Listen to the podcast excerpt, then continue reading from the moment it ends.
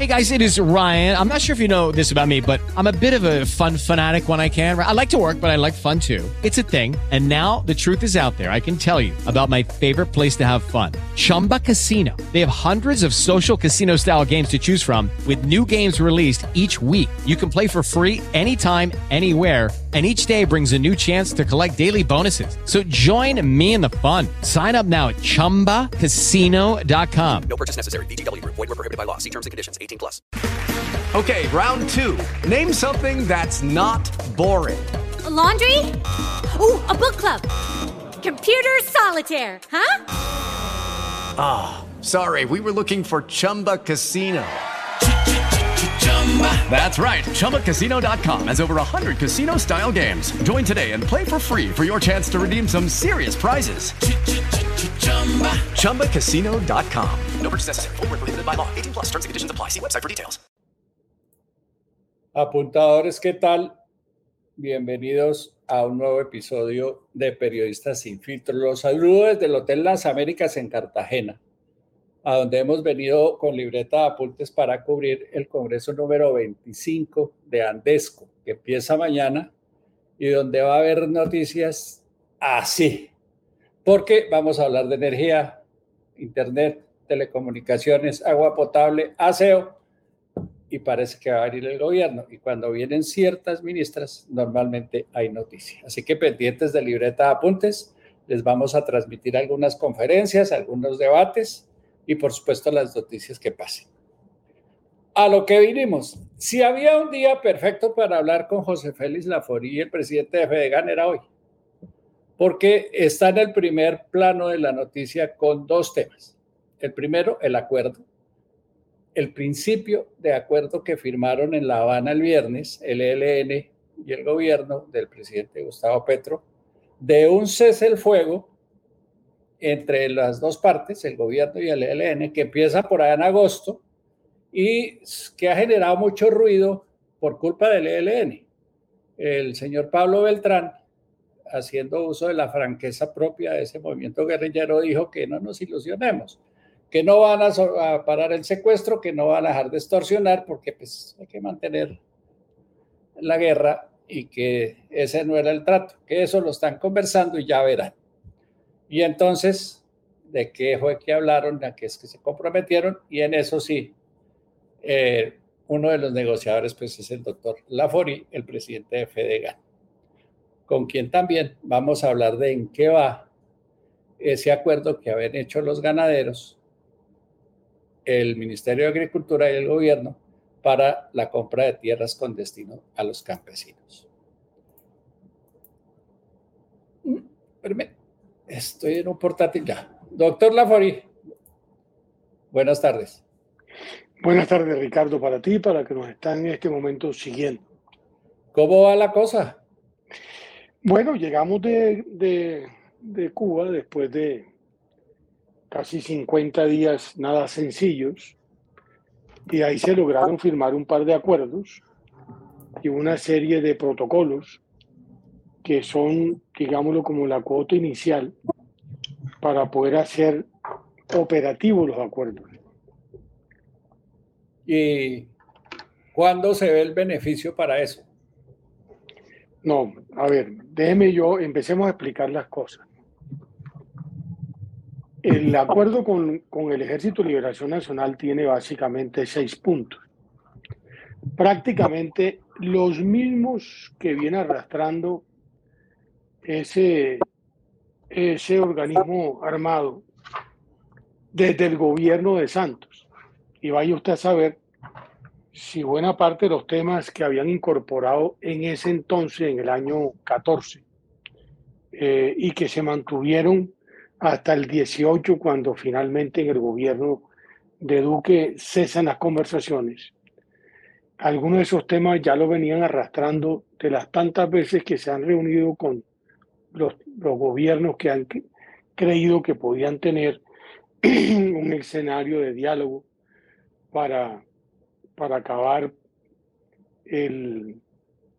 la violencia que genera este actor armado. Dentro de esos 6 hay si se quiere, tres instrumentales y tres que tienen algún fondo, por decirlo así. Los instrumentales yo le llamaría Cese el Fuego, lo que es el tema de víctimas, y digo que es instrumental porque finalmente nadie duda de lo que hay que hacer con las víctimas. Es decir, creo que ya Colombia lleva un largo recorrido en esta materia. Y finalmente el cumplimiento de los acuerdos.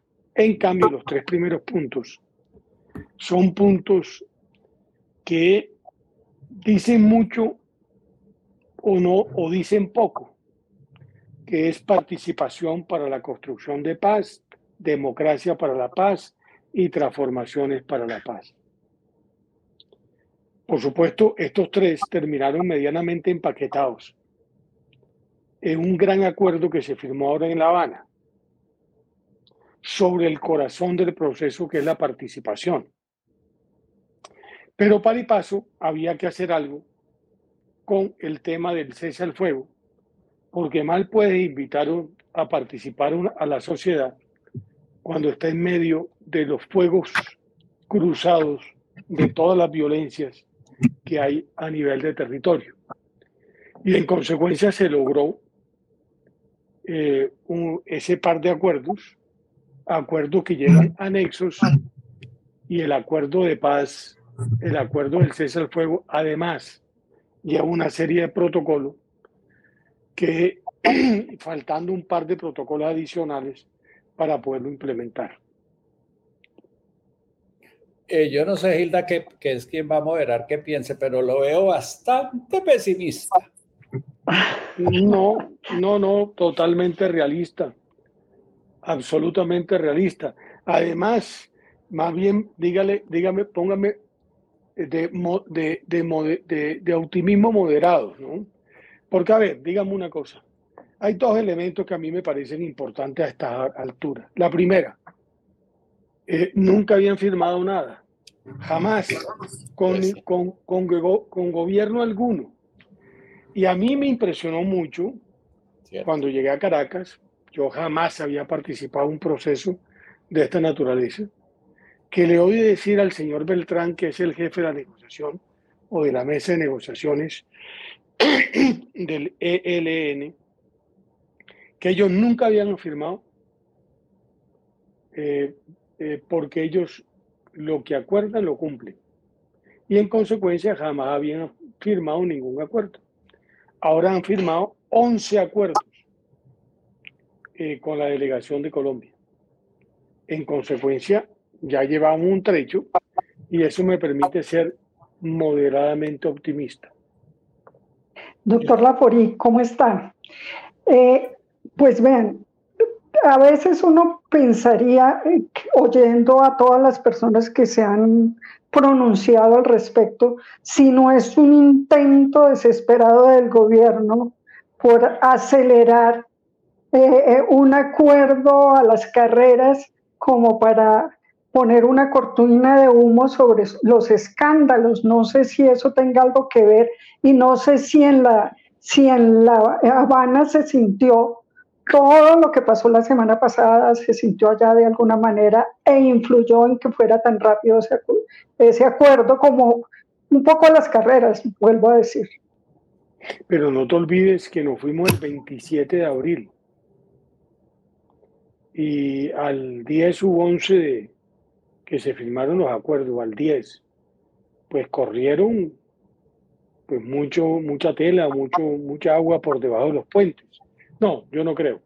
Yo creo que al revés nos tocó incluso prorrogar un día más, porque habían temas que no se lograron finalmente discutir con el rigor debido para estar tranquila, ambas partes, ¿no? Aún más, todavía hay temas que habrá que ajustar. Por eso fíjense que tanto el de participación como el de cese al fuego tiene una serie de etapas.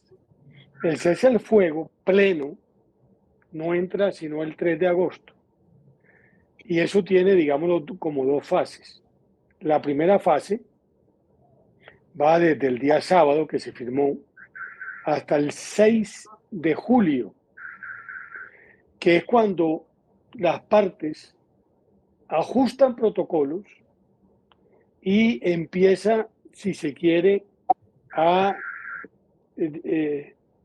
como a organizarse para poderlo implementar.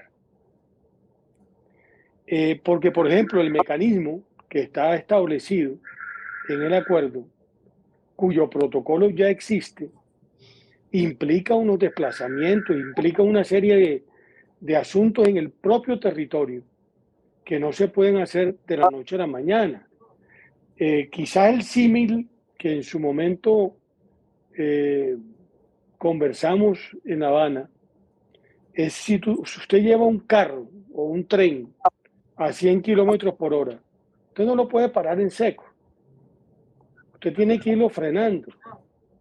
Y ese freno no se podrá dar sino hasta el 3 de agosto, cuando el mecanismo que eso implica tener en el territorio a nivel local, a nivel regional y por supuesto a nivel nacional, una serie de actores, porque es un mecanismo que tiene 4 partes, 2 por parte de las delegaciones que están negociando. Otra parte es la Iglesia, la Conferencia Episcopal, y una última parte que es Naciones Unidas. Y el mecanismo se va a dividir en 2 grandes dinámicas. Uno de monitoreo, qué pasa en las regiones, qué está pasando a nivel local, qué información se tiene, cómo esa información va a fluir en lo local, cómo va a subir a lo regional y cómo finalmente llega a lo nacional. ¿Para qué? Para evaluar si esos hechos eventualmente pueden ser constitutivos de incidentes proscritos en los protocolos del acuerdo. Entonces, claro, eso no se hace de la noche a la mañana y me parece pues que lo que al comienzo se criticó, incluso lo criticó el ELN, cuando a finales del año pasado se intentó en un gesto más bien de buena fe decir que había un cese bilateral con 4 o 5 organizaciones armadas, pero no había un cese multilateral, sin ningún mecanismo. Mire, yo debo de reconocer que a mí me ha tocado un proceso de aprendizaje muy, muy intenso y muy veloz, porque hay una cantidad de aspectos de carácter técnico, absolutamente técnico, que solo lo conoce quienes están al servicio de las Fuerzas Armadas y yo no sé si de la policía. Por fortuna ya contábamos con un grupo técnico de muy altísimo nivel, tanto desde el punto de vista técnico estratégico como desde el punto de vista técnico jurídico. Había uno de los que estaban allí, era un coronel que tenía un doctorado en DIH. Pero por el otro lado, pues obviamente hay otra serie de aspectos que no son tan fácilmente abordables si usted no tiene un conocimiento real. Y además, entre los negociadores, está el almirante en retiro, Orlando Romero, que había estado en las conversaciones de la FARC y que fue una persona absolutamente clave, junto con el general López, que es un general activo, es decir, puede ser el tercero o el cuarto en jerarquía en el ejército, que prácticamente ayudó a la construcción de los protocolos y al mismo tiempo a darle claridad a una serie de aspectos que uno como civil pues no tiene conocimiento. Eso fue muy orientativo y por supuesto facilitó muchísimo las discusiones. ¿Cuál es la razón para que no se haya incluido el secuestro? ¿Ya me escucha? Sí, ya te escucho. ¿Cuál es la razón para que en un anuncio tan importante hayan dejado de lado la suspensión del secuestro, la liberación de secuestrados y la extorsión? ¿Cómo se explica eso? No, no, eso no se explica así. Pues eso dijo Pablo, Beltrán. No, no, una cosa es lo que diga Pablo Beltrán y otra cosa es lo que se acuerde, porque evidentemente nosotros acordamos una cosa bien diferente. Nosotros acordamos que el cesafuego se hará bajo el cumplimiento de las normas del DIH, y evidentemente el secuestro es un delito atroz, claramente repudiado por cualquier sociedad medianamente civilizada, y toda la jurisprudencia que hay sobre el DIH identifica el secuestro o identifica, entre comillas, las retenciones como un delito que, cuando se vuelve sistemático, termina siendo o un crimen de guerra o un delito de lesa humanidad. Entonces yo no estoy de acuerdo con la afirmación que hace Ricardo Galán. Claro, doctor Lafaurie, eso significa que, digamos, así como se empezó, ya se empezó cojo el acuerdo, porque veo que finalmente pues lo que hay es una, digamos, un pensamiento contrario, una opinión contraria, porque cese el fuego, pues lo están interpretando el ELN como una manera y de este lado de otra manera, o en el caso suyo, por ejemplo. No, ¿ya es un arrancar cojo o qué? No, pero vamos por parte. Primero, que yo sepa, el Código Penal colombiano está vigente. Nadie ha dicho que no está vigente. Y hasta donde yo sepa, cualquier ciudadano que cometa cualquier acto que esté proscrito en el Código Penal, la fuerza pública tiene que actuar para confrontar a quien está cometiendo un hecho prohibido en el Código Penal. Y evidentemente el secuestro lo es. Pero yo lo plantearía de otra manera. Mire, este es un acuerdo que tiene que ir par y paso con el proceso de participación, que también tiene unas fases, que incluso lo que se combinó obligará a que el diseño de la participación no haya sido simplemente el acuerdo de voluntades de las dos delegaciones, sino que el Ejército de Liberación Nacional siempre quiso que el diseño de la participación también fuera consultado con la sociedad. Por consiguiente, nosotros vamos a estar en un mes arrancando con 80 actores y 30 sectores. Cuando digo 80 actores es porque hay sectores que pueden tener más de un actor, por decir, campesino puede tener 2 o 3. Están plenamente establecidos en el anexo de participación. Y en consecuencia, para que esa gente pueda participar activamente, para que pueda hacerlo sin que haya ningún elemento de hostilidad que le impida actuar libremente, obviamente no puede estar presente el secuestro ni en la etapa de diseño, y muchísimo menos en la etapa que arranca en febrero del 24 hasta el 25, mayo del 25, que fue la equivocación que el presidente Petro, o no la equivocación, más bien planteó que muy seguramente en mayo del 25 ya habrán soluciones transformadoras que hagan innecesario el uso de la fuerza, ¿no? Que fue la rectificación que esta mañana hace el señor Antonio García. Sí.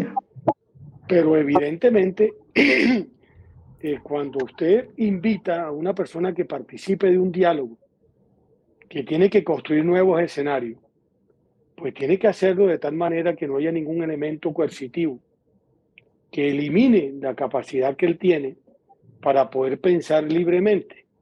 En algún artículo que escribí en esta semana, arranqué con una frase que lo dice todo.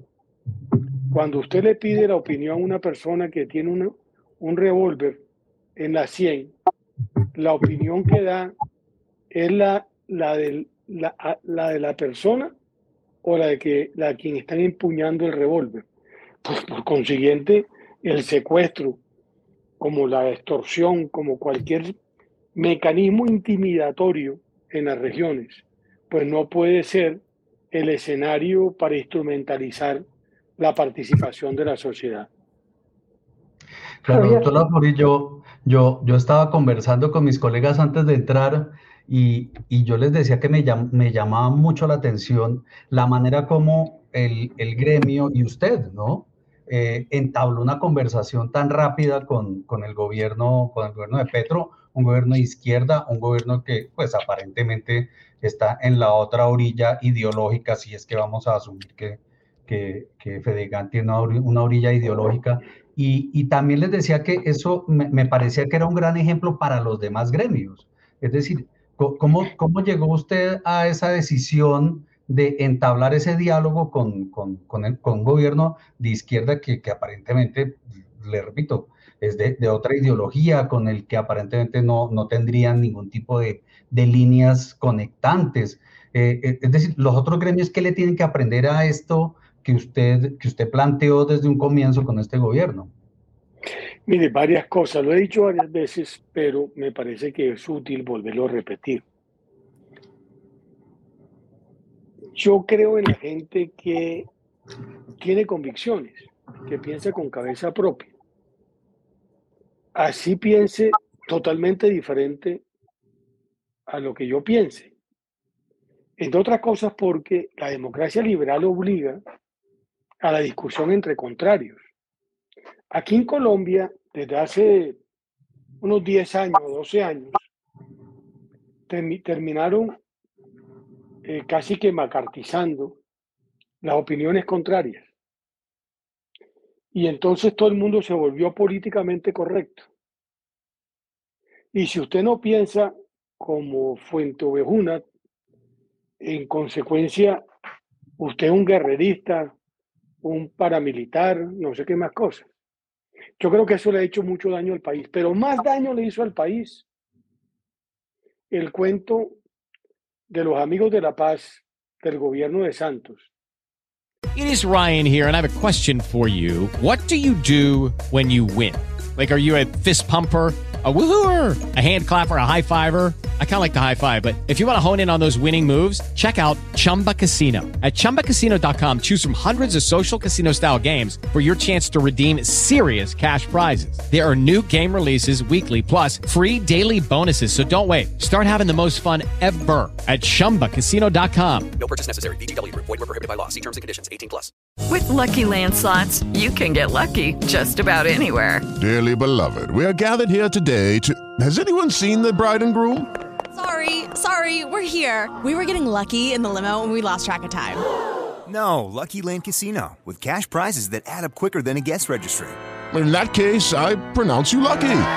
Play for free at LuckyLandSlots.com. Daily bonuses are waiting. No purchase necessary. Void where prohibited by law. 18+. Terms and conditions apply. See website for details. Creyendo que con una falsa moral ellos podían cuestionar a aquellos que desde el otro lado intentamos hacer observaciones de un proceso que finalmente terminó mal, porque yo no creo que haya que hacer mucho esfuerzo para poder corregirle a Santos, no solo el discurso de Naciones Unidas, un discurso medio poético, desde Alaska hasta la Patagonia, se respira viento de paz, por favor. Nos dejó el país incendiado. Y Ricardo Galán, que también es parte de un poco lo que hemos hecho a lo largo de tantos años, se acordará perfectamente bien que cuando intentamos, en las pocas oportunidades que tuvimos, de hacer observaciones a un proceso que arrancó mal y que terminó mal, así se haya ganado el premio Nobel y lo haya firmado, etcétera, etcétera, terminó haciéndole un grave daño al país. Porque no son solo las 300.000 hectáreas de coca, y la violencia que hoy enciende las regiones. No, es que terminó fracturando a ese viejo establecimiento liberal conservador que tuvo durante décadas muchos puentes de entendimiento para poder construir política pública. Y lo que hay en Colombia después del golpe militar de Alberto Lleras a la fecha es el resultado de un diálogo fecundo entre los partidos tradicionales. Santos fracturó eso. Pero repito, o vuelvo al comienzo, Petro es un hombre de convicciones, nosotros también lo somos. Dígame qué dijo Petro en campaña que no esté intentando cumplirlo. Pues es que a mí no me gusta lo que quiera, lo que haya dicho en campaña, pero lo está intentando cumplir. Bueno, doctor Lafaurie, en el caso concreto de Fedegán, que es la pregunta que me hace, dijo que él iba a cumplir el primer punto del acuerdo de La Habana, que iba a entregar 3 millones de hectáreas. Estábamos notificados. El día que ganó, lo repitió. Y el día que se posesionó, lo repitió. Pero también dijo que quería hacer un gobierno de diálogo y concertación. Y la historia, la pequeña historia, es que un buen día me mandó un WhatsApp Iván Cepeda. Y palabras más, palabras menos, me dijo, ¿usted estaría dispuesto a sentarse a conversar sobre un acuerdo de tierra? Y yo le pregunté, yo le dije, yo no tengo problemas personales, porque él me hizo unas observaciones sobre las dificultades que habíamos tenido como opositores. Yo no tengo problemas nunca con las personas, yo tengo problemas con las políticas, con las causas, con mis convicciones, pero con las personas no.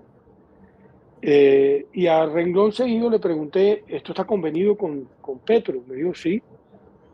Y nos sentamos muchas veces en reserva, hasta cuando logramos tener un documento que básicamente fue el que se firmó, que fue el acuerdo para que Fedegán ayudara al gobierno a las 3 millones de hectáreas. Y ahí vamos, hemos entregado más de 700.000. Pero aún más, le he dicho al gobierno, yo creo que entregar tierra como se hizo con la ley 135 del 61 es un error. Aquí hay que entregar tierra con proyectos productivos. Y le he dicho al gobierno, Fedegán pone gratuitamente los proyectos productivos, estructura los proyectos productivos a sus costos. Ahí vamos, ya se han entregado algunas. Y eso fue el elemento conector entre este gobierno con una persona que, como yo, nunca he tenido posiciones ni débiles, ni dubitativas, ni nada. Yo siempre he estado en el lugar en que he estado. Y ahí me van a encontrar cuando me invitó el gobierno a que participara en estos diálogos o cuando estos diálogos terminen positiva o negativamente. Ahí voy a estar en el mismo lugar, contribuyendo, eso sí, a que las cosas se den.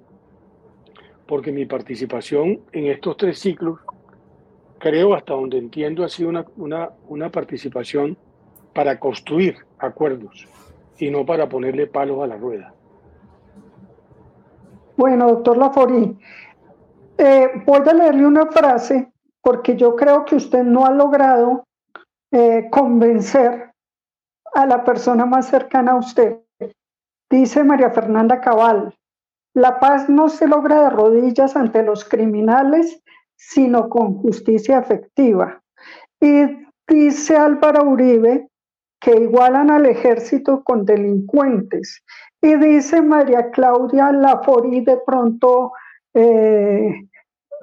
Lacutir, que hay un clamor nacional por la seguridad, igual que están pidiendo, por ejemplo, los gobernadores, porque lo que siente uno aquí es que a pesar de que se esté hablando de paz allá en La Habana, hay otros grupos disidentes que están haciendo lo que quiera con los territorios.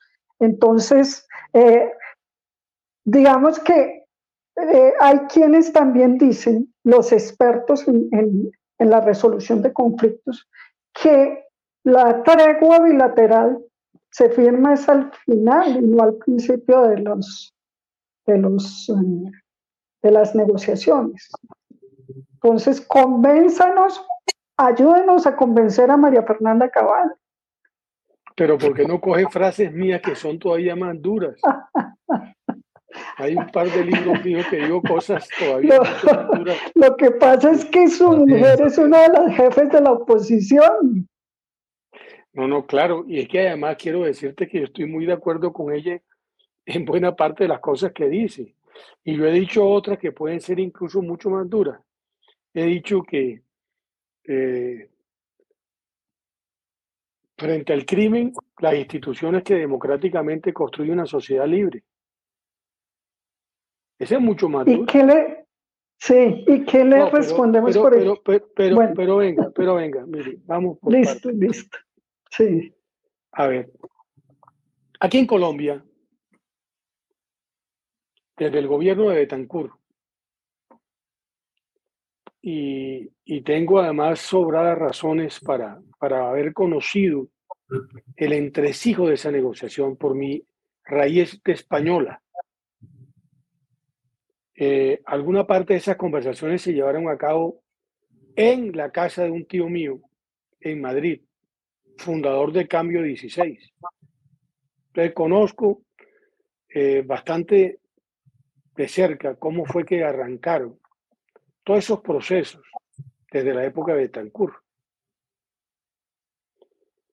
¿Cuántas veces ha intentado el diálogo como solución para lograr desescalar los niveles de conflictividad en Colombia?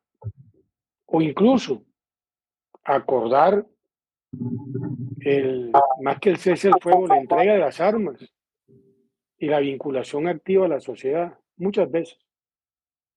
El único que logró un camino diferente fue Uribe. Y Colombia en el 2010 respiraba un clima de, yo no sé si de paz, pero de tranquilidad generalizada. La gente volvió a las fincas, la gente recorría el país. Aquí las pescas milagrosas se daban desde el Cesar o la Guajira hasta el Caquetá. La gente volvió a respirar, volvió a vivir. Había confianza en las instituciones. Santos se le ocurrió que había que buscar el camino contrario. Obviamente, montado en los hombros de un gobierno que prácticamente había reducido a unos niveles sostenibles. Bueno, no, esa palabra no está bien usada. A unos niveles bajos. El tema del narcotráfico. De 170.000 hectáreas, el gobierno de Santos alcanzó a tener 42.000 con una política sostenida. Y los factores estructurales o que habilitaban la violencia se redujeron. La inversión extranjera, creció el país, etcétera, etcétera. Santos lo intentó de otra manera. Y mire lo que yo le voy a decir. En el 2010, esa es mi opinión, creo que Colombia vivía en paz. Que había unos factores de criminalidad asociados en el territorio, sí, claro que los había. Pero el ciudadano, el común, respiraba tranquilidad. Había confianza. En el 18, la situación era diferente. En el 22, después de un gobierno nuestro, del Centro Democrático, había empeorado la seguridad. Hoy la seguridad es crítica. Pero este gobierno, que sí es de izquierda, quiere volver a intentar el camino que retomó Santos. Y me monta en esa empresa. Yo tenía una de dos alternativas. Una, no aceptar. Era la más cómoda.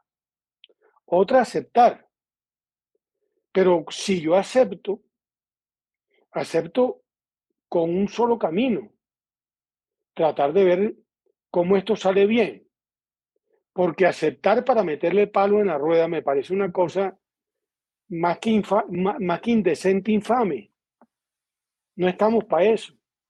Ahora, si eso sale bien o mal, no va a depender de mí. Y yo creo que no va a depender, por lo que he podido más o menos conocer de mis compañeros, de la voluntad, del empeño que le pongamos a los acuerdos. Va a depender de otras circunstancias, incluso de la contraparte. Mire usted el tema del cese, mire usted el tema de del secuestro. Vamos a suponer, vamos a aceptar, en gracia de discusión, no es que lo esté aceptando, para que no vaya, que hay interpretaciones variadas sobre el DIH. Y el secuestro eventualmente, las retenciones eventualmente son permitidas. Yo no creo, repito, para que no haya debate sobre eso. Pero vamos a suponer un minuto. ¿Usted cree que el país aguanta el secuestro como instrumento para condicionar, para instrumentalizar a la sociedad en el proceso de participación? ¿Usted cree que ustedes, los medios de comunicación, como lo dije en mi columna, la que escribí el viernes, y acuérdense que nosotros suscribimos los acuerdos a las 10, 11 de la mañana, por supuesto lo habíamos terminado el día jueves por la noche, yo escribí la columna como lo hago todos los viernes de 8 a 10, yo llegué tarde al centro de convenciones ese, yo no me fui en el bus, porque dije yo tengo que escribir la columna, porque después no voy a poder escribir y los periódicos cierran al mediodía, si no la he entregado, pues ya no sale la columna. Y lea la columna, lo que digo en la columna. Evidentemente, un delito como el secuestro es un delito que obligará a que la sociedad y ustedes los periodistas, por eso hay que hacer mucha pedagogía en esto, para comprender el alcance de los acuerdos y el alcance de los protocolos sobre cuáles son las actividades permitidas y las que no son permitidas, de tal manera que la sociedad se sienta cómoda, y especialmente la sociedad que vive en unos territorios amenazados por todas las dinámicas violentas que se dan. Entonces vamos a recorrer un terreno muy complejo, muy proceloso, muy difícil. Si la contraparte firmó el acuerdo en el entendido de que es la sociedad la que tiene la última palabra, yo creo que tendrá que ser muy cuidadoso con la comisión de delitos que obviamente son duramente cuestionadas por opinión pública. Edmer, Javier y Ricardo. Doctor José Félix, volviendo un poco al tema de la venta de tierras, ¿cuál es el próximo anuncio que tienen ustedes pendientes de hacer con el gobierno, con la ministra de Agricultura, respecto a un nuevo paso que se esté dando sobre esto? Porque finalmente nos fuimos testigos, pues, y vimos la información respecto a unas entregas de tierras en alguna zona del país, pero de ahí para adelante no ha pasado nada y daría la sensación de que eso va como lento, o estamos equivocados. ¿Usted tiene la información de primera mano? Por favor, nos la suministra. A mi gusto también vamos muy lento. Yo creo que eso hay que ponerle velocidad. Yo hoy le puse un mensaje a la ministra y hablé, curiosamente, y lo hablo con frecuencia con Iván Cepeda, que es parte, casi que coautor de este tema, aunque es un senador, no es un empleado público.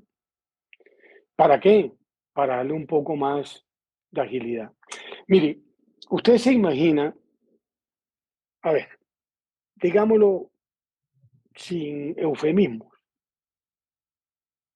la firma del acuerdo tiene una gran virtud. Le dice al gobierno, si el problema es tierra, aquí están, se la vendemos.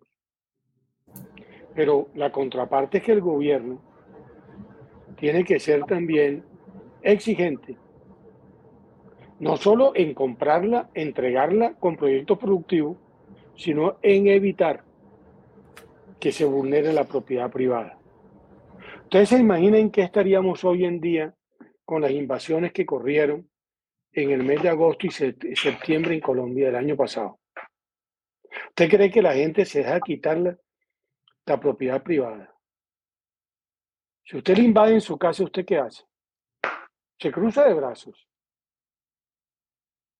Entonces, me parece que el gobierno tomó el camino más inteligente en el marco de unas instituciones y una regla de juego que nos obligan.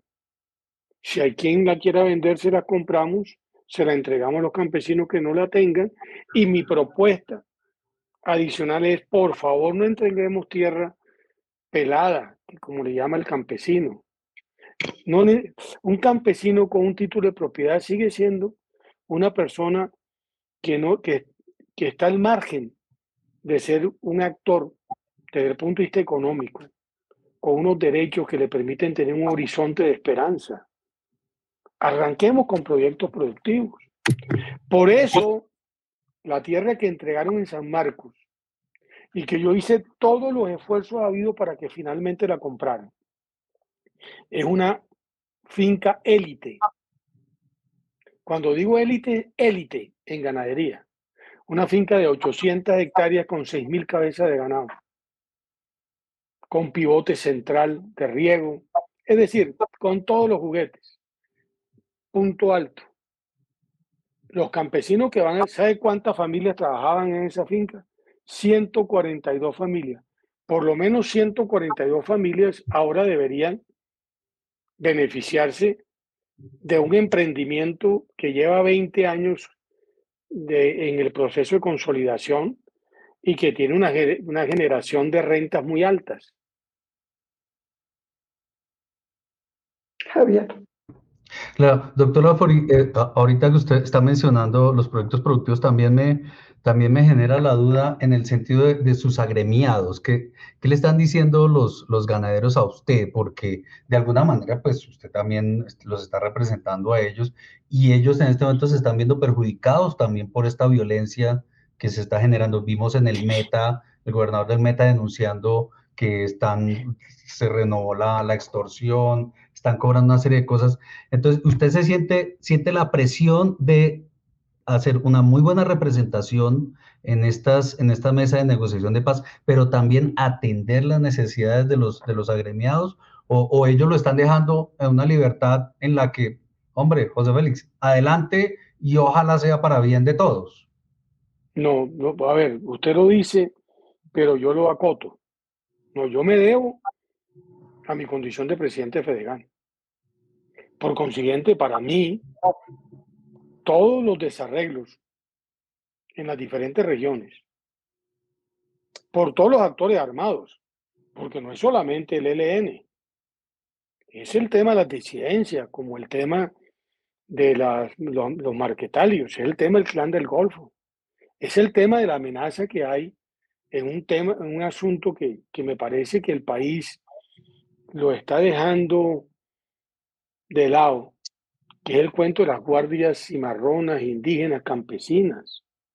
Es decir, en Colombia, desde el gobierno de Santos, con un argumento válido, pero no siempre ajustado a las realidades, de que el monopolio de la fuerza tiene que estar en manos, el monopolio de las armas tiene que estar en manos de la fuerza pública, desarmaron al ciudadano. Sí, pero el tipo que va a una finquita que queda en la mitad de la nada y que allá hay unos criminales extorsionándolo, por lo menos se siente un poquito más seguro con un revólver. Y ya esa alternativa no existe. Pero ahora nos montan las guardias campesinas. Entonces, claro que la situación de seguridad no es fácil. Y claro que mi voz se tiene que seguir escuchando como se ha escuchado. El artículo no este que escribí el viernes, sino el anterior, di cuenta del problema de la inseguridad y la violencia en las ciudades. Y el anterior, sobre el tema del campo, y lo hice así.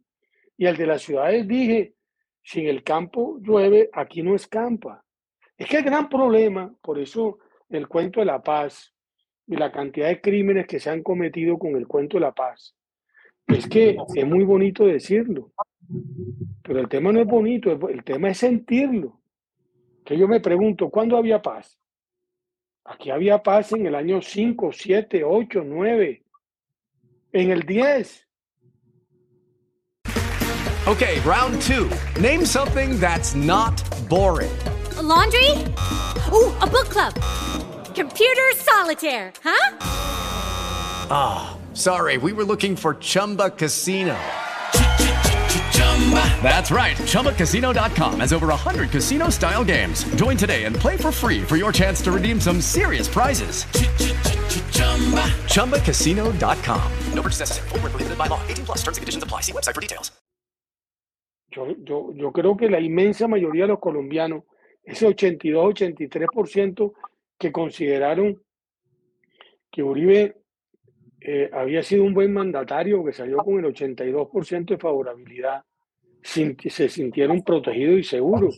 Por eso la seguridad terminó no siendo un tema importante en la discusión social o familiar o de política pública. Hoy en día sí lo es. Entonces mis agremiados, claro que están muy preocupados. Y están muy preocupados no solo por esos elementos de inseguridad que usted acaba de manifestar, sino por otra cantidad de dinámicas que se están viviendo en el campo. Pero por supuesto, ellos, digámoslo, han confiado que cuando me ha tocado decir las cosas, las he dicho, lo dije en el gobierno de Santos, me quedé solo. ¿Dónde estaba el Consejo Gremial en esa época? Aplaudiendo. Me quedé solo, ¿no? Y no me importó. Y ahora, en parte, a veces siento que mis compañeros como que no están entendiendo la lógica de estos temas. Pero bueno, cada quien maneja su liderazgo como su mandante, que es sus agremiados, así se lo exigen. No entro en escenarios que no son tan sencillos, pero evidentemente aquí hay una situación crítica y el país tiene que estar muy atento a los desarrollos que se están haciendo. Ricardo.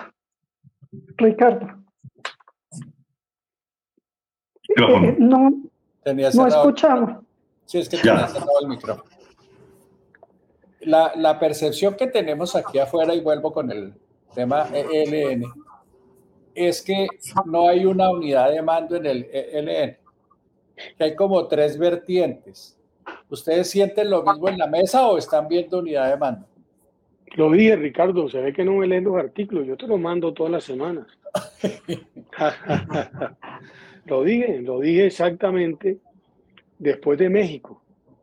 Cuando llegamos de México, escribí un artículo que se llama, lo titulé otra vez, la lógica del terror. Porque evidentemente lo que el país estaba esperando eran unas señales para un gran acuerdo nacional. Y entonces se sucedieron una serie de hechos criminales atroces. Unos muchachos que dormían como centinelas y los asesinaron. Un acueducto que terminaron reventando. En Saravena cogieron y desplazaron un barrio. Pues evidentemente eso no son señales de paz. Y dije que es una especie de trilogía. Pero han pasado 6 meses y sigues la misma, sigues pensando lo mismo. Pues vamos a ver qué pasa con el cese al fuego. Es que esa es la prueba. Bueno. Esa es la prueba, Ricardo, porque antes eran conjeturas, no tenían nada firmado. Aquí hay un acuerdo firmado. Sí, yo estuve leyendo el acuerdo y me quedé con el sinsabor de no ver claramente protegida a las comunidades en las zonas de influencia del ELN. ¿Te leíste los protocolos? Es una jeringonza difícil de entender. Complicada. Pero donde queda muy claro es que se van a proteger, no se van a agredir entre el ELN y el ejército y la policía. Pero es que en esas regiones también hay FARC, también hay disidencias de las FARC, también hay grupos paramilitares o los nuevos grupos paramilitares. en algunas regiones hay carteles del narcotráfico interesados en el control territorial. Y eso no queda claro. Es como si fuera demasiado frágil el cese del fuego, porque puede decir un día el ELN, matan a alguien y dicen, ah, es que pensamos que eran las FARC, y ahí no había nada acordado con las FARC. No, porque no te has leído los protocolos. Pero, por ejemplo... No, un segundito. Bueno. Lo que está planteando Ricardo es muy importante. Por eso, esta etapa, al menos de aquí al 3 de agosto, hay que hacer mucha pedagogía. Hay que pasar de los supuestos a entenderlo. Aún más, soy de la tesis que aquí tiene que haber una cartilla digital o una cartilla de impresas para explicarlo. Arranqué diciéndole que gracias a que había un equipo técnico dirigido por el general López, activo, y en la delegación está el almirante retirado Romero, es que para un civil como yo pude entender el asunto. En consecuencia, de lo que se trata es que ustedes, primero los periodistas, y segundo, la sociedad en su conjunto lo entienda. Voy a tratar de explicarlo de una manera lo más sencilla posible. El mecanismo es un mecanismo de monitoreo y de verificación. Monitorear es informar. Evaluación es sobre lo informado, saber si el incidente es violatorio o no del acuerdo. ¿Qué es lo que se va a informar? Se va a informar muchas cosas, hechos que puedan ser constitutivos, pero también la movilización de las tropas. Por ejemplo, Catatumbo, el ELN que está en el mecanismo, tanto regional, local como nacional, tiene una columna y la va a mover de La Gabarra a Ocaña. Estoy diciendo cosas. El ejército que está ahí, en el mecanismo, no puede adelantar ninguna actividad ofensiva contra esa columna del ELN. Pero vamos a suponer que el ELN, por descuido, movilizó una columna y no informó. Y hay una respuesta militar de la fuerza pública. Eso es una respuesta defensiva, porque no hay ningún territorio despejado. Y usted no puede llevar una gente armada de un lugar a otro, porque está violando la ley. En consecuencia, si hay un incidente, la fuerza pública abre fuego y mata un par de miembros de esa columna. El sistema monitoreo dice que hubo en tal parte tales hechos. El sistema de evaluación dice, sí, pero no se informó. Corresponde no a una actividad ofensiva, sino defensiva. Pero vamos al tema que usted plantea de un tercero. La columna no informa de ningún tipo de desplazamiento. Y hay desplazamiento de hombres armados por la zona. La fuerza pública tiene que actuar. Golfo, FARC, el que sea. Porque evidentemente ese tipo de actividad armada en el territorio constituye una violación al Código Penal. Entonces, claro, ahí están las actividades, el protocolo de actividades permitidas, las no permitidas. Hay que ajustar cosas, pero lo que sí se puede tener claro es que el Código Penal está vigente. Y una actividad defensiva de la fuerza pública, porque la Constitución le da a la fuerza pública un mandato en todo el territorio, tiene que proteger a cualquier ciudadano que esté en cualquier lugar frente a la amenaza o a cualquier hecho criminal que se ocurra. Entonces, por eso digo que hay que leerlo bien y hay que hacerle pedagogía. Bastante, porque es dificilísimo de entender. Claro, claro que no es fácil de entender. Es que te doy toda la razón. Y una de las razones por las cuales este ejercicio que hago yo con ustedes, y ojalá lo hicieran también otros compañeros de delegación, y existiera una cartilla, va a permitirlo hacer. Revisa mi columna. Yo tengo muchas expectativas en los medios de comunicación. Primero, porque ustedes hacen veeduría todo el día. Ustedes están viendo a ver qué es lo que está pasando. Cualquier hecho que eventualmente sea noticioso. Yo soy medio discípulo de Álvaro Gómez.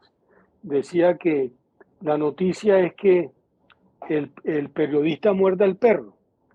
Entonces, cuando el periodista muerde al perro, pues es noticia. Es noticia.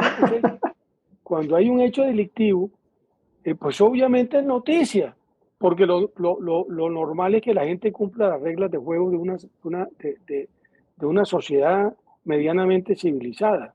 Entonces ustedes van a ser los centinelas del acuerdo. Doctor Lafaurie, le compramos el optimismo. Espero que también convenza. Moderado. Bueno, pero sí queremos decirle una cosa. Dígale al presidente, ya que lo tiene cerca, y dígale a Iván Cepeda, no, pues que por lo menos pueden charlar, digamos, de temas de paz, que el país está preocupado, y sobre todo las regiones, y sobre todo para las elecciones, porque puede que los protocolos de ustedes funcionen para el ELN, pero los demás grupos se están tomando todos los territorios. Entonces, ese es el tema. Y yo quería ver, pues me están pidiendo la palabra, pero creo que nadie lo perdonaría a uno si no le preguntáramos de dos temitas que ya saliéndonos un poquito de paz, si no tienen más preguntas de paz. Digamos, ¿qué es lo que está pasando con la mantequilla? ¿Y qué es lo que está pasando con la carne? ¿Y qué medidas se van a tomar frente al fenómeno del niño? Por tres razones. La mantequilla es cosa extraña que uno va a los supermercados y no la encuentra muchas veces. Segundo, la carne, dijo su jefe de prensa Humberto Caballero, que en un hecho histórico, todos los sectores de carne, huevo, cerdo, pescado, todos habían dicho que había que consumir. Yo pensé que lo que iban a decir era extra, vamos a bajar los precios para que la gente pueda consumir. Y también, ¿qué van a hacer ustedes con el fenómeno del niño? Bueno, ¿por cuál empiezo? Venga. Pues por la carne y la mantequilla. Mantequilla. Pues, doctor Lafaurie, enséñele cómo se hace mantequilla a Hilda, doctor Lafaurie. Claro. La mantequilla hágala en la casa. Pero ya no es porque le sacan. No, venga, yo le. Mira. ¿Sabe cuál es el fenómeno de la mantequilla? Un fenómeno bien singular. Aquí vivimos de moda en moda. Y hace 10 años, comer grasas como la mantequilla era prohibido. Vegetales. Entonces, era lo peor. Era, animales. Y ahora resulta que volvieron a lo que es, a lo que nunca había sido malo, que era comer mantequilla y desestimar las margarinas. Entonces, claro, la demanda de mantequilla es muy alta. Colombia tiene una oferta lechera muy amplia. Nosotros tenemos más de 7.400 millones de litros al año de leche cruda, que es con la que se hace la mantequilla, como la hacen en los pueblos, como la hacen en mi casa allá en Villanueva, las hacían, ¿no? Salía del potrero, ¿no? Y hacía mantequilla. Batiendo. Batiendo. Exactamente. Pero la industria no alcanza a procesar ni la mitad del total de la leche que produce Colombia. Y por supuesto, la grasa, que es lo que se paga, porque el resto es agua. Cuando usted compra leche, es decir, una vaca, le voy a dar un dato, una vaca entre menos leche produce, los sólidos en suspensión son mayores. Una vaca, digámoslo, Brahman, que produce 4 litros, los sólidos por litro son mucho mayores que los sólidos de la leche de una Holstein de la Sabana, que produce 24. ¿Sí me expliqué bien? Sí, claro. Correcto. Entonces, evidentemente, hay que hacer más mantequilla porque la demanda de la mantequilla está muy alta. Y estamos vendiendo además para afuera. Y en consecuencia, la industria que tiene, digamos, un buen mercado fuera, está vendiendo la mantequilla. Con la carne pasa un poco lo mismo. Mire, nosotros teníamos la carne más barata casi que del mundo. Todos ustedes viajan. Vaya a Argentina, que es donde la carne muy buena es la más barata. Y la carne es cara. No me diga que vaya a los Estados Unidos y pida carne para que vea cómo le cuesta. O Europa. Decirle, o Europa, ni le digo, pida otra cosa para evitarse problemas. Entonces, Colombia, lo que hemos hecho es que el año pasado exportamos $500 millones y logramos internar el precio de la carne tal y como lo transan los mercados internacionales, y eso ha ayudado un poco a recuperar el precio interno. Pero carne hay. Por eso sí queremos... Pero por las nubes. Pero vaya a Estados Unidos, allá la tiene ya no en las nubes, en el cielo. Le toca decir a por eso no nos vamos a comer carne allá. No diga eso. Te garantizo que cuando hablo de Estados Unidos, lo primero que vas a comer es carne, no, en los steakhouse, ¿no? Pero paga carito, a $60 y a 54, 60, $70. ¿Y cuántos son $70? $300,000. Pero claro. Bajar nada por acá. Bajar nada. No, yo no puedo decir cosas, no. Bajar nada. A ver. Pero a ver, ¿cuánto cuestan los insumos? Es que pero ya están bajando. No me voy a poner a hablar de economía aquí, y que soy economista, pero cuando uno mira series largas de precios de la carne, el mercado interno y la inflación, uno dice no hay derecho. Y con la leche peora, ¿eh? Con la leche peor. Pero la semana pasada algo. Démosle la palabra a Edmer, aunque queda pendiente lo del fenómeno del mundo. Pues aquí tengo otro que sabe de economía. Doctor Lafaurie, sí, bueno, listo. Solamente quería acotar que la leche también está subiendo. La semana pasada le subieron aproximadamente $800 a la bolsa, al litro de leche deslactosada. Pero bien, yo quería preguntarle algo que de pronto quienes nos están escuchando dirán, no le han preguntado sobre el tema. ¿Cuál es la opinión que tiene usted y si ha habido alguna mejoría en esta situación o ha cambiado un poco la situación de estas exportaciones de ganado en pie? Y que la gente critica mucho porque el ganado se maltrata mucho, los animales, es lo que dicen. No tengo yo, digamos, experiencia sobre el tema, pues porque tendría uno que subirse a un barco de esos y acompañar un viaje para saber cuál es el tratamiento que le dan a esos animales que demoran un buen tiempo viajando a otro país y si esos embarcaciones son realmente legales, apoyadas por la Federación. Pero, ¿cuál es su opinión al respecto? Dos cosas. Lo primero, mira, nadie compra un producto en un país para llevarlo a otro y maltrata el producto. Es una afirmación tan estúpida por parte de esta senadora Andrea Padilla que carece de sentido. Si tú coges un producto, lo compras, lo pagas aquí en Puerto. Por eso el cuento de la vaca con coca. No. Aquí ningún ganadero exporta. Los ganaderos venden en su finca, se lo venden a una persona que lo exporta, y ese que exporta, por lo general las compañías que exportan en Colombia lo venden en Cartagena, en Puerto. Es decir, animal que pasa, carta de crédito que le paga. En consecuencia, el que lleva el ganado en el barco no lo va a maltratar.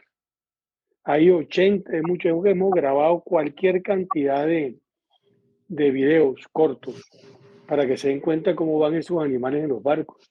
Primero, los barcos no tienen, o sea, ¿cómo se llama? Las faldas de babor y de estribor no, están abiertas. Entonces hay aire que entra permanentemente, correcto.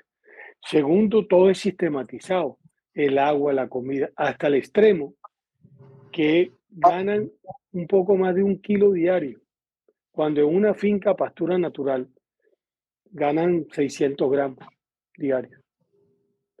Tú no engordas si no estás bien. Entonces, no es lógico creer que alguien va a ser tan estúpido de comprar un producto aquí para 40 días después o 30 días después entregarlo al puerto de destino, Puerto Trizas. Eso va. Segundo, el tema de cuántos, ¿no? Aquí estoy tratando de mirar un poco la estadística para no decirlo de... Han bajado muchísimo las exportaciones de animales en pie y ha mejorado un poco lo que es las exportaciones de carne. Por supuesto, había un par de mercados importantes que tenía una gran empresa de origen brasilero que es Minerva hacia Rusia, que se cayó un poco el consumo en Rusia por razones elementales, pero digámoslo, se ha mantenido las exportaciones por parte de esta gran empresa que es Minerva, ¿no? El año pasado se exportó mucho. El año pasado exportamos en carnes casi 200 millones de dólares y exportamos, en carne y despojo y demás, 250 millones y más o menos parecido exportamos en animales de piel. Lo estoy mirando, o sea que no crea que me estoy inventando la cifra. 247.725.000. Y en animales en pie, obviamente el valor es mucho menor, se exportaron más o menos una cantidad parecida, pero la cantidad de animales fue mucho mayor de lo que se sacrifican para mandar la carne, porque la carne vale mucho más. Este año, estoy buscando este año, año 23, aquí está año 23. Este año 23, aquí vamos, exportando... Al mes de marzo llevamos 50 millones de dólares en carnes y animales en pie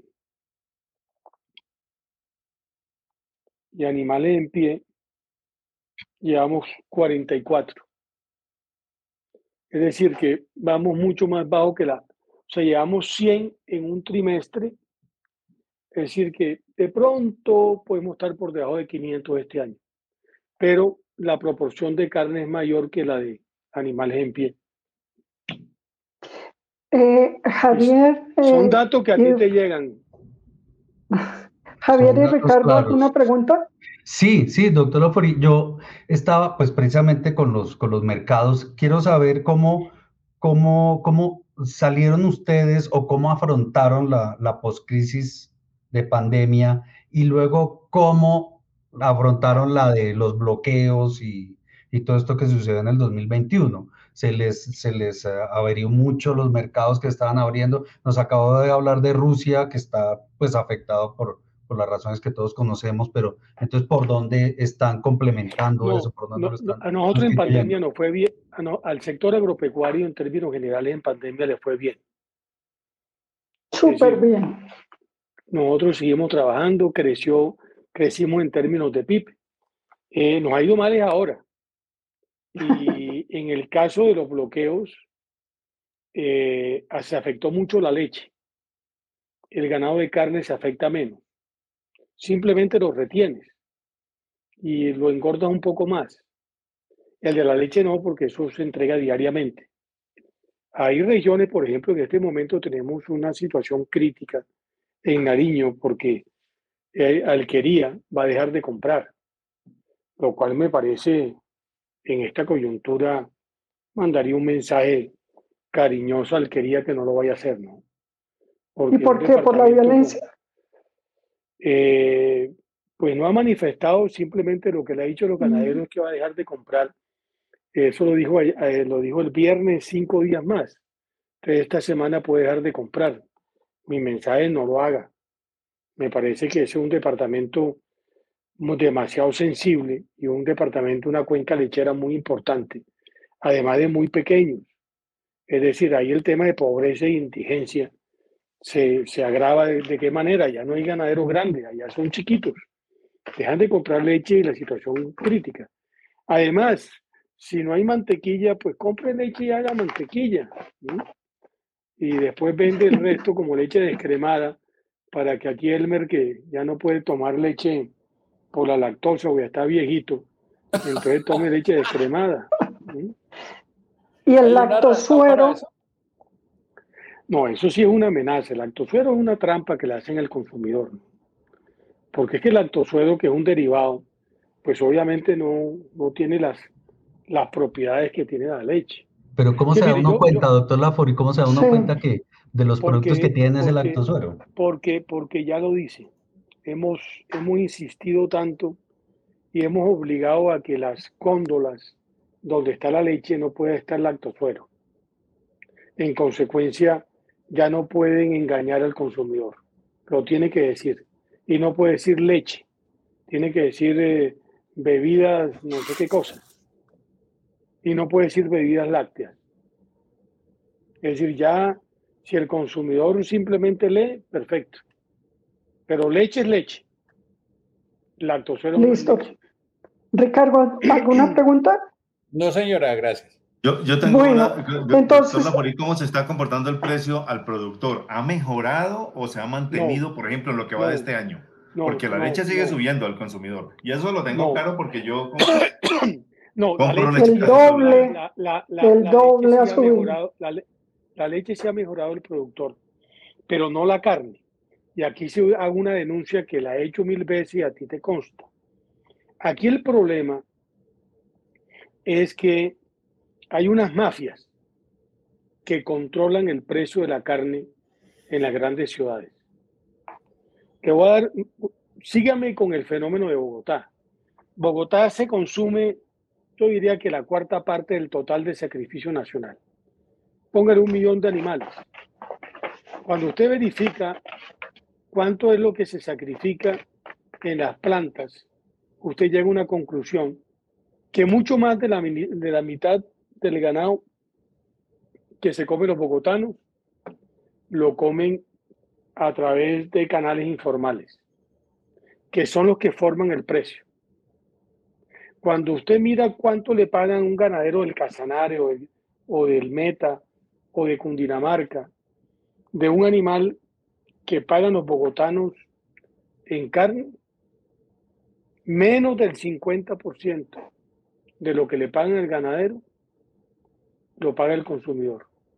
Es decir, por cada 100 pesos que paga el consumidor, al ganadero a duras penas le pueden llegar 50 pesos.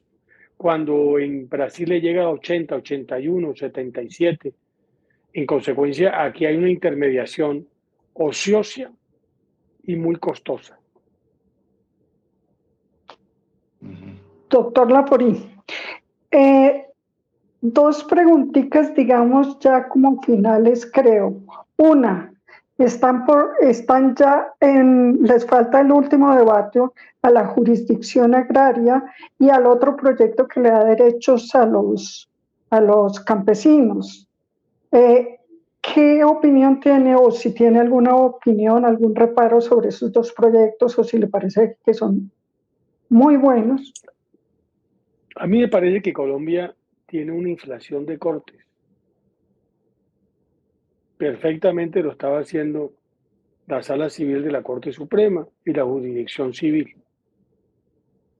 Crearon una nueva corte y una nueva jurisdicción. Espero que eso funcione bien, porque si los asuntos litigiosos rurales pues tienen sus dinámicas, pues ojalá que esas dinámicas puedan ser encauzadas debidamente por la nueva jurisdicción en el momento que se crea. Pero como todo, el tema no es la herramienta, el tema es quiénes están al servicio de la herramienta. Si la herramienta funciona, pues bien. Pero antes lo hacía la Corte y yo no creo que el problema haya sido de negación de justicia en materia rural.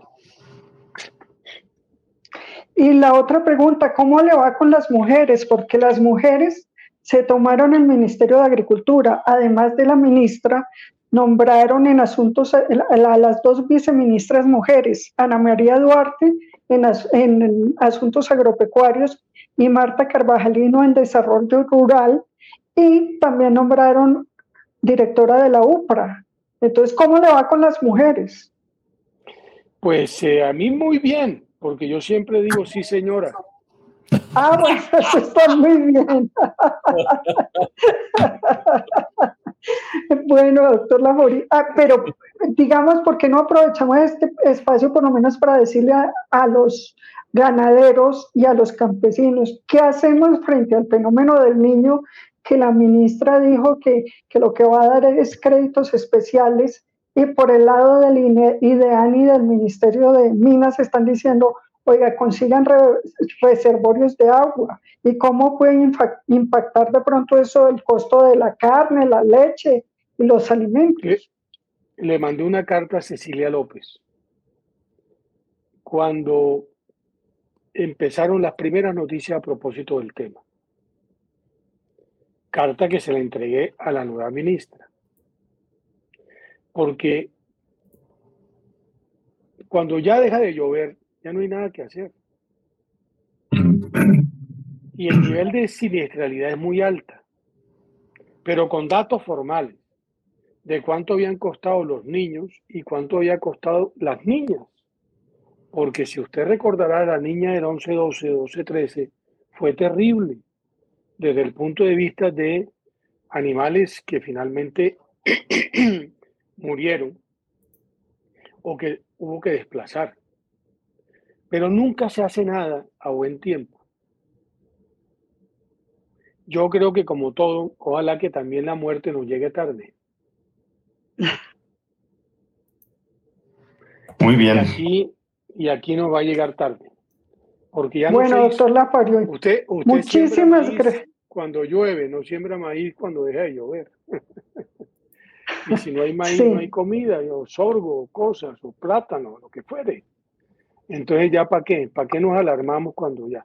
Por fortuna todavía está lloviendo algunas cosas. Le he dicho a los ganaderos, maestro, por ejemplo, yo soy ganadero y yo hace mucho tiempo estoy preparado. Estoy ya apenas porque todavía en la zona mía, en el Cesar, que es una zona de trópico bajo seco, han caído unos aguaceros todavía, pero ya yo tengo las áreas donde voy a cortar para hacer heno, donde voy a cortar para hacer silos, pero el que no lo hizo, ya no lo hizo. No sé si me explico bien. Sí, sí, claro, ya le cogió la tarde. Yo llevo 3 meses preparándome para eso. ¿Y reservorios de agua? También, y yo tengo río. Yo soy un ganadero organizadito. Ah, qué bien. Doctor Lafaurie, muchísimas gracias.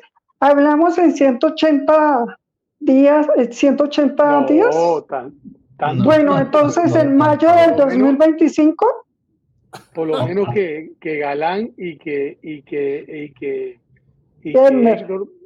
Que Edmer le mande mi columna. No, yo la leo siempre. Humberto me la manda. Ah, bueno, entonces. Chao, doctor Lafaurie. Muy gracias. Ahí voy marcando semana tras semana. Sí, no, yo lo leo. Falla, doctor, póngale falla a esta gente. No, es más, me extraña es que siendo tan crítico lo reciban bien en La Habana, en los diálogos. Pero eso tiene una explicación. Acuérdense que estos acuerdos tienen que llegar a un gran acuerdo nacional. Mire, vuelvo y le repito un tema que de pronto no lo dije suficientemente bien. El error de Santos fue que impidió que otra parte, ese sector del país que no pensaba como él, ayudara. Un día le dije a De la Calle, usted le está pasando lo que le pasa al comprador de apartamento que va con la mujer imprudente, y lo recibe el dueño del apartamento. Y desde que entra al apartamento con su señora, señora imprudente, ¡ay, mijo! Aquí me queda bien este cuadro. La mesa que me regalaste, aquí me funciona. El dueño del apartamento empieza a subir el precio. Eso fue lo que pasó.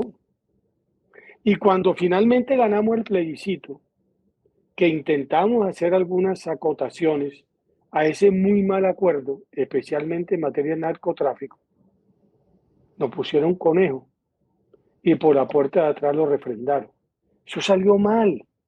El país está incendiado de violencia. Y para que no todo quede en Santos, los 4 años que pasaron, poco hicimos para mejorar la plana. Y mire el lío que tiene el presidente Petro. Y le voy a decir una cosa en favor de Petro adicional. Petro no era partidario del cese al fuego nacional, al cese al fuego regional. Yo lo había escrito en varios artículos. Y se lo oí decir un día que convocó no solo a la delegación de Colombia a Palacio, sino a los países garantes, a los países acompañantes. Él quería ser un gran piloto en alguna región que eventualmente se pudiera extrapolar. Finalmente se combinó nacional. Ojalá que funcione. Porque obviamente un país como el nuestro, cruzados por todas las violencias inimaginables, con estructuras desdobladas. Y no hablo del ELN, hablo de la estructura de todos los grupos armados, desdobladas, cometiendo todo tipo de crímenes en los territorios, va a ser muy difícil. Pero Petro lo había dicho. ¿Por qué lo dijo? Por una razón elemental. Porque a la final Petro es un político que entiende las dinámicas de la opinión pública. Y cuando va a las regiones y ve la situación de inseguridad que hay, él como gobernante y como jefe de la fuerza pública, comandante en jefe que dice la Constitución, sabe que esa es su responsabilidad. En consecuencia, por más que la gente quiera cuestionar a Petro, ha intentado sintonizarse con esa situación de violencia. Por supuesto, hay otras cosas que se hacen que probablemente no van en la misma dirección, como los reclamos que hacen los gobernadores, que son totalmente válidos. Pero en fin, creo que el país está metido en un gran lío que empezó con el famoso acuerdo de paz. Desde el Alaska hasta la Patagonia, corren vientos de paz, no hay que más cosas. Y el país... Hay que pasar la página. Hay que pasar la página, doctor. No, hay que pasar las páginas, me muero la pena. Hay que ser consciente de las páginas que vive el país para no seguir cometiendo los errores que se siguen cometiendo. Porque cuando uno va, y lo dijimos como en el Titanic, el buque se hundía y aquí la orquesta seguía tocando. Ahora estamos pagando los errores. Y estos errores son muy costosos porque traen consigo la vida de muchísima gente. Las que asesinan, las que violentan, las que pierden sus patrimonios, etcétera, etcétera. Ya está bueno. Doctor Lafaurie, mil gracias. Nos vemos en mayo de 2025. Chao. Bueno, Edmer. Un abrazo. Muchas saludos, doctor. Ricardo. Hasta luego, Hasta luego. Javier. Muchas gracias, muy amable. Bueno. Muchachos, entonces. Pues, Ricardo. ¿Sin palabras? Sí.